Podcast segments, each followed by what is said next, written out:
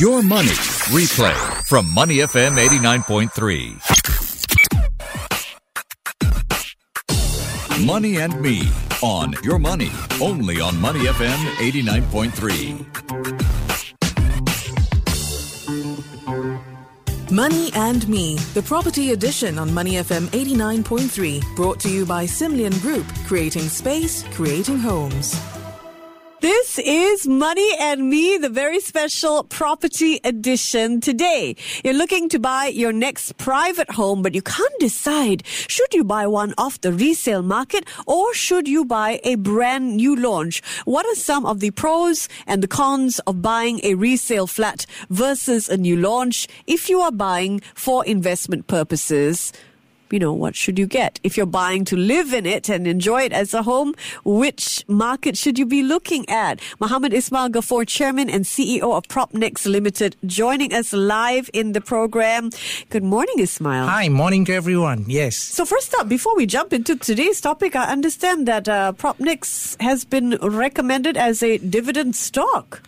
Yeah, indeed. It has been very, very positive because, as you know, we are very asset-light, free cash flow, and we paid recently eighty over percent of our profits as dividend, and that's the good thing about our company. Wonderful. We'll be looking out for you for our next feature, Stocks to Watch. Okay, first up, today's topic is if I'm looking at resale versus new launch. Ismail, help me. What are the things that I should keep in mind? I think one of the key things here is, is if you look at private new launches, have been really doing very well despite the cooling measures. We are talking about the first eight months of this year outperforming in terms of volume of transactions. And when we look at it, even in July, we sold more than one thousand one hundred seventy-eight units.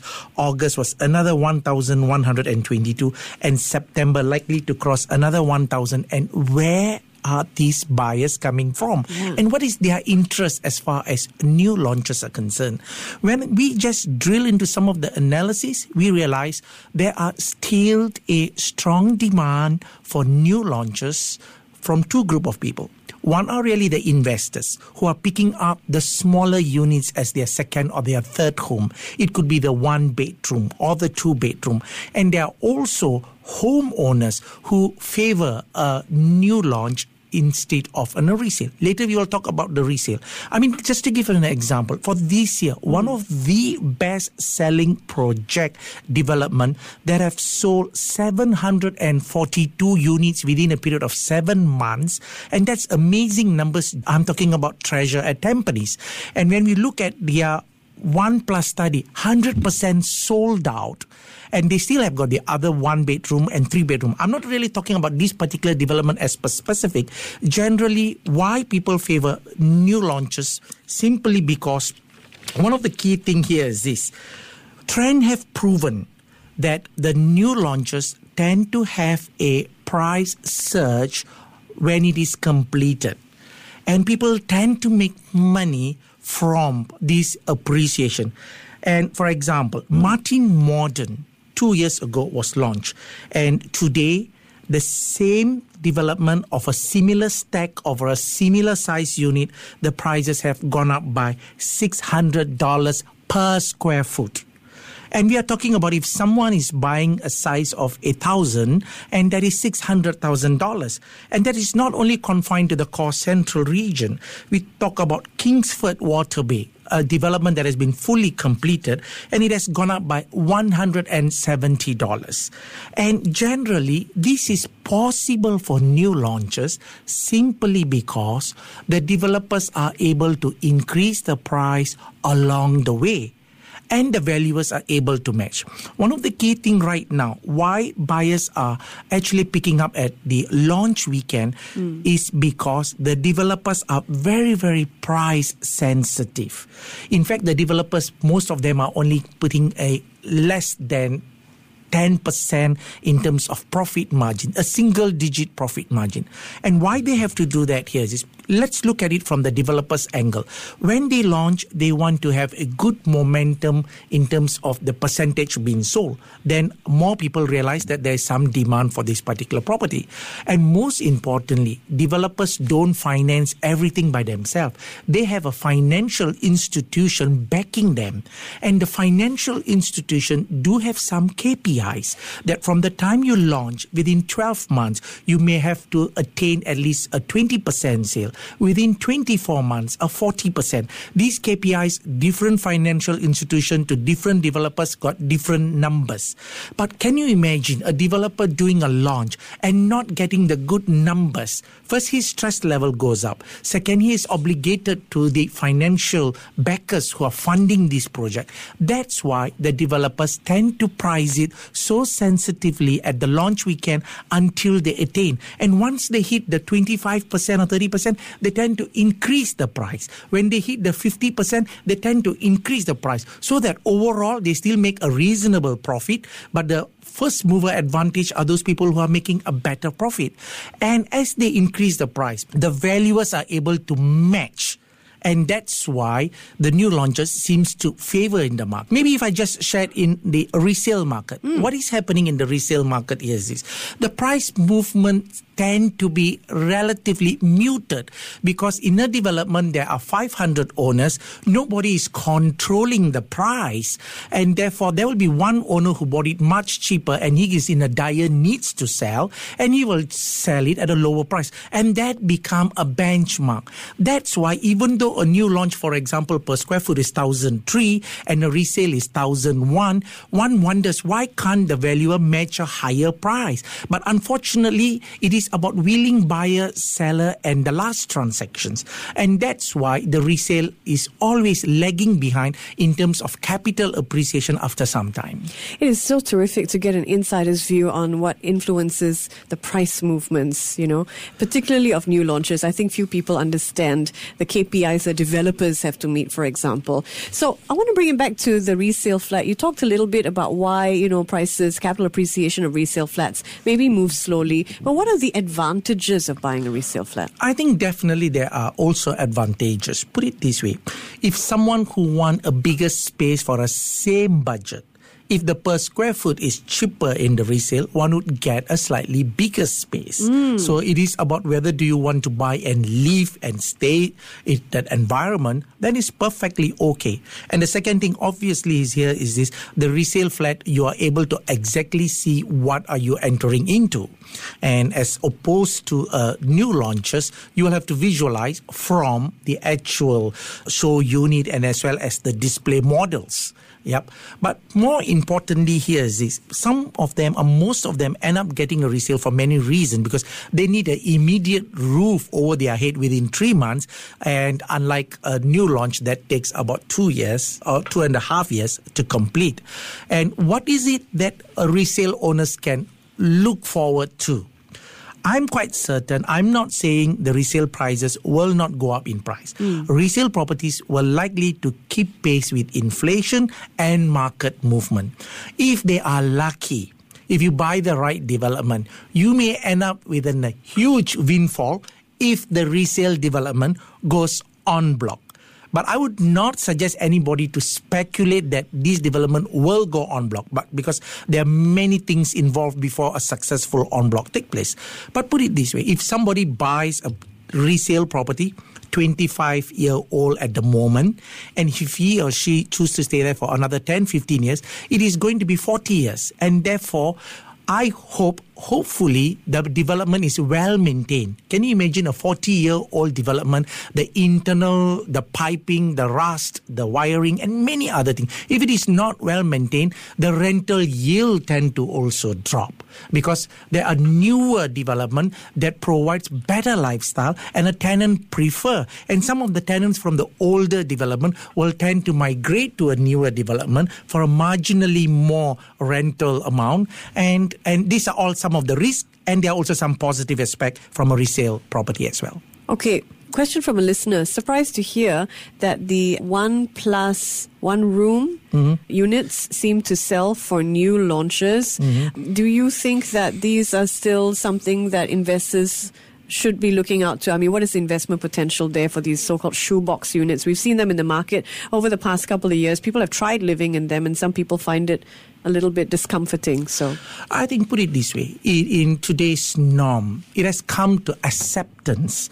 I think if you talk about, let's say, eight to ten years ago, when it was something, a new norms, people thought, who's going to live?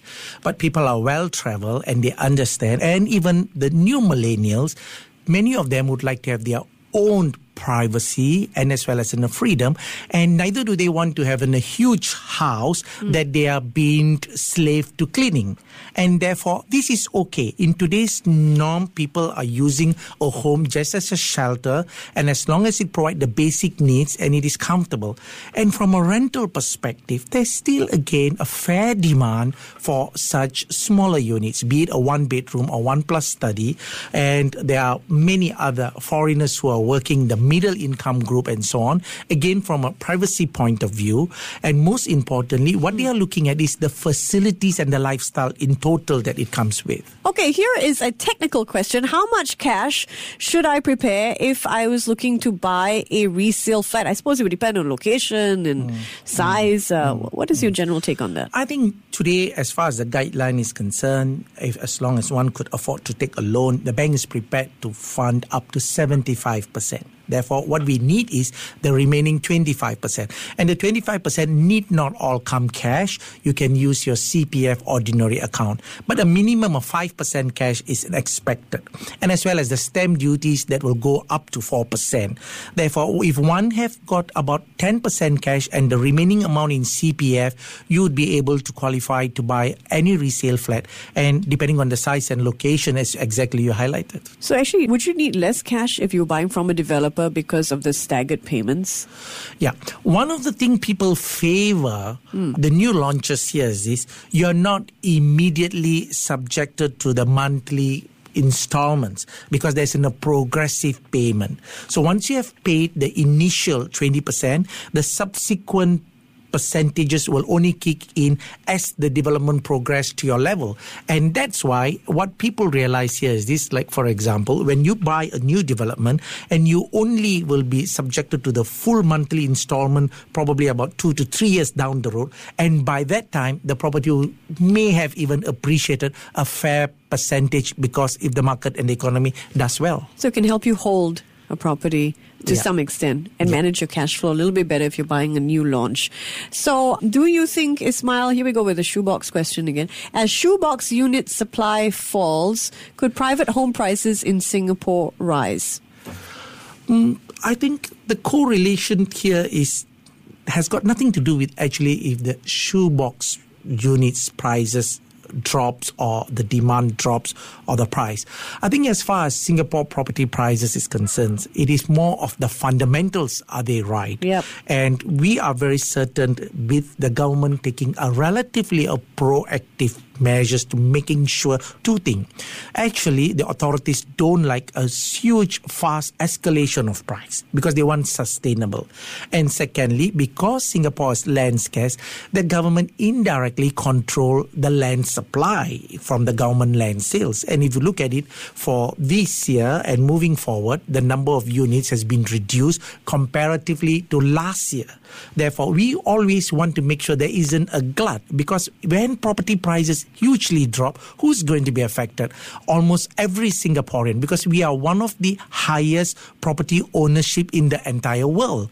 Therefore, we take a very long-term sustainable approach. And here's another question for you. Are we expecting to see land bid prices continue to escalate and therefore higher price points for new launches? I must say the land prices, developers are fairly cautious now. And it used to be on very strong demand. It still is, I must say, because developers tend to have land bank in their reserve, because if not, they don't have job to do. But having said that, developers, as I said, are very cautious simply because they're taking a look at the current supply and as well as locations. And I have seen in some of the recent land bid prices, the developers have brought the prices marginally lower in terms of their bid. Mm. six six nine, one one eight nine three if you'd like to join in the conversation, or you can keep sending your WhatsApp messages our way. We love it when you send us questions at nine seven one seven, eight eight nine three. This is Money and Me, the property edition, and we are discussing today what you should keep in mind, pros and cons of buying off the resale market for private development versus buying off uh, a developer directly. So, integrated developments, they've been a current favorite. Apparently, they're in high demand. So, tell me about integrated developments, what they're like and what the market is for them currently. Are people buying? I think integrated development comes once, probably I won't say in a lifetime, once in a year, for example. Last year, throughout the whole year, there was only one integrated development, which was Woodley Residence. Mm. And this year, the whole of this year, we are only going to have one, and again, that is Sengkang Grand. And there are years with zero integrated development. And there's a difference between a simple mixed development versus a integrated. When we say mixed development, means, yes, the development has got uh, some components of commercial use. Mm. And that's fair. And there are many development as such. But when we talk about integrated means, we are talking about something that is development built directly over an M R T station and incorporating the bus interchange, a community club. And in one of the recent ones that's going to be launched, which is known as Sengkang Grand, is probably the first time in Singapore, even a hawker centre is incorporated with a shopping mall. Can you imagine? Wow. Your M R T is downstairs and you have got three floors of shopping mall and you have a hawker centre, plus the bus interchange, community club, childcare centre, and you're, probably you will never see the sun in your life if you choose not to. That's uh, my dream apartment. Yeah. You don't have to go far for anything, yeah. Just downstairs. Yeah, and that's why people do pay a premium for integrated development. One of the key things here is this, mm. why people are prepared to pay other than the convenience and the lifestyle. Generally, integrated development gets a higher rental yield in comparison to a non-integrated. And we are talking about the rental yield can be in a tune of about twenty-five to thirty percent more. And that, that's huge. And because the rental is much higher, it also allows the capital appreciation to go higher in the future. Put it this way, I always used to say this, all capital appreciation is a byproduct of rental yield. If I explain in simple terms, if somebody buys a property at one million mm. and he or she is hoping to sell at one point five million in fifteen years down the road, but if the rental in the fifteen years did not move, remain at the same two thousand five, there's no logic for the capital to appreciate because the next investor will see return on his investment. Yeah, that's why in a way an integrated development do have a better rental yield. Why? A tenant, for him, what he wants is convenience. Can you imagine he'll just go down to the M R T and he can go and shop and grab something and leave? And that's why integrated developments at entry level, the people do have to pay a small premium in terms of the price. Okay, so what is that premium like? And we are talking about anything between twenty to thirty percent. And, and I think that's fair. Mainly because, first thing, the developers have to pay a higher price to buy. And second thing, the developers have to integrate at their cost in terms of the connectivity to the bus interchange, the community club, and all this is being part of the cost of the developer. Mm. And this is part of the tender requirement. And that's why the cost marginally goes up. But on the other hand, as I said, people who owns these are also able to attain a higher rental. And therefore, it justify from a perspective of investment. The rental that they can gain, you say about twenty percent more. Is this more than the surrounding area? Because the surrounding area is also sort of within walking distance to all these facilities, right? Yeah. And we are talking about twenty-five to thirty percent. And one of the good examples here is this Bedok Residence. And I think um, when we did an analysis, it was exactly thirty point, almost slightly above thirty percent rental in comparison to mm. all other condominiums in that District sixteen. Tremendous. So between a new launch and a resale flat, which would be a better investment property to look into and why? And can you name a few that you think are good investment properties? I would be stressed to name a few simply because because the huge number of development. But actually it all comes from the perspective of individual ability, desires and lifestyle. I mean, obviously, when you look at it from the mass market, for those people who want to just upgrade for a family home, there are many developments. We are talking about, obviously, Treasure at Tampines is one of the cheapest at the entry level. We are talking about one thousand three hundred. But so does they have got many other developments, be it Florence Residence, be it Riverfront. And what is that only integrated development that launched recently again? Oh, not yet for this year. Not the yet. Integrated uh, development, if you're talking about it, Sengkang Grand above Buangkok M R T. Okay. And that is going to come in the next couple of weeks. Down the road, the show flat will be ready for open. But then, again, it is a price point. Mm. Would you want to pay one at one thousand three hundred or would you like to pay one at one thousand seven hundred? Yeah. But I think across the board, people do buy, whether it's integrated or not integrated developments. But then, on the other hand, there are also development that we are talking about in the core central region. And even as just this weekend, there were some new launches that were done and it really did sell very well uh, in terms of demand in the core central region. Before I let you go, I have to ask you this question. When it comes to investing in property, is it enough to just own one or do you think that we should all be aiming to own more than one, Ismail? Okay, I always like this question. I mean, obviously, one of the greatest things that I always notice here is this. Mm. Everyone wants to own the biggest house. But the problem here is this. Sometimes when we buy the biggest house, we are so busy working and paying all the monthly installment. The only person who's enjoying the premises is the maid and the dog. Yeah. So the idea about owning a second property, it really is exciting. Why do I say that? For example, I'm saying that buy within the size that you require. And if you buy another smaller development as an investment and you rent it out, and this is a concept I said that using other people's money. Because when you buy a second property, first you're using the banker's money to finance. And then second, you're renting it out. You're getting the tenants to pay the monthly installment. And over a period of time, let's say twenty years later, when it is fully paid, and assuming you bought a property at million dollar, and twenty years later, even if you sell it at one point five million dollars, and your initial outlay was only, let's say, three, four hundred thousand dollars, who paid the balance of all all the money? And that is what the concept of using other people's money. And that's why I always encourage people if they can afford within their means. And as long as one have the ability to hold on for the longer period of time of at least ten years, it is definitely a valued proposition to consider looking at a second property. Great stuff today. Wonderful as always to chat with you. Thank you so much for coming by. Mohamed Ismail Gafoor, Chairman and C E O of Propnex Limited. I'll see you next Monday, Ismail. Thank you so much. Thank yeah. you. This segment is brought to you by Simlian Group. Creating space, creating homes.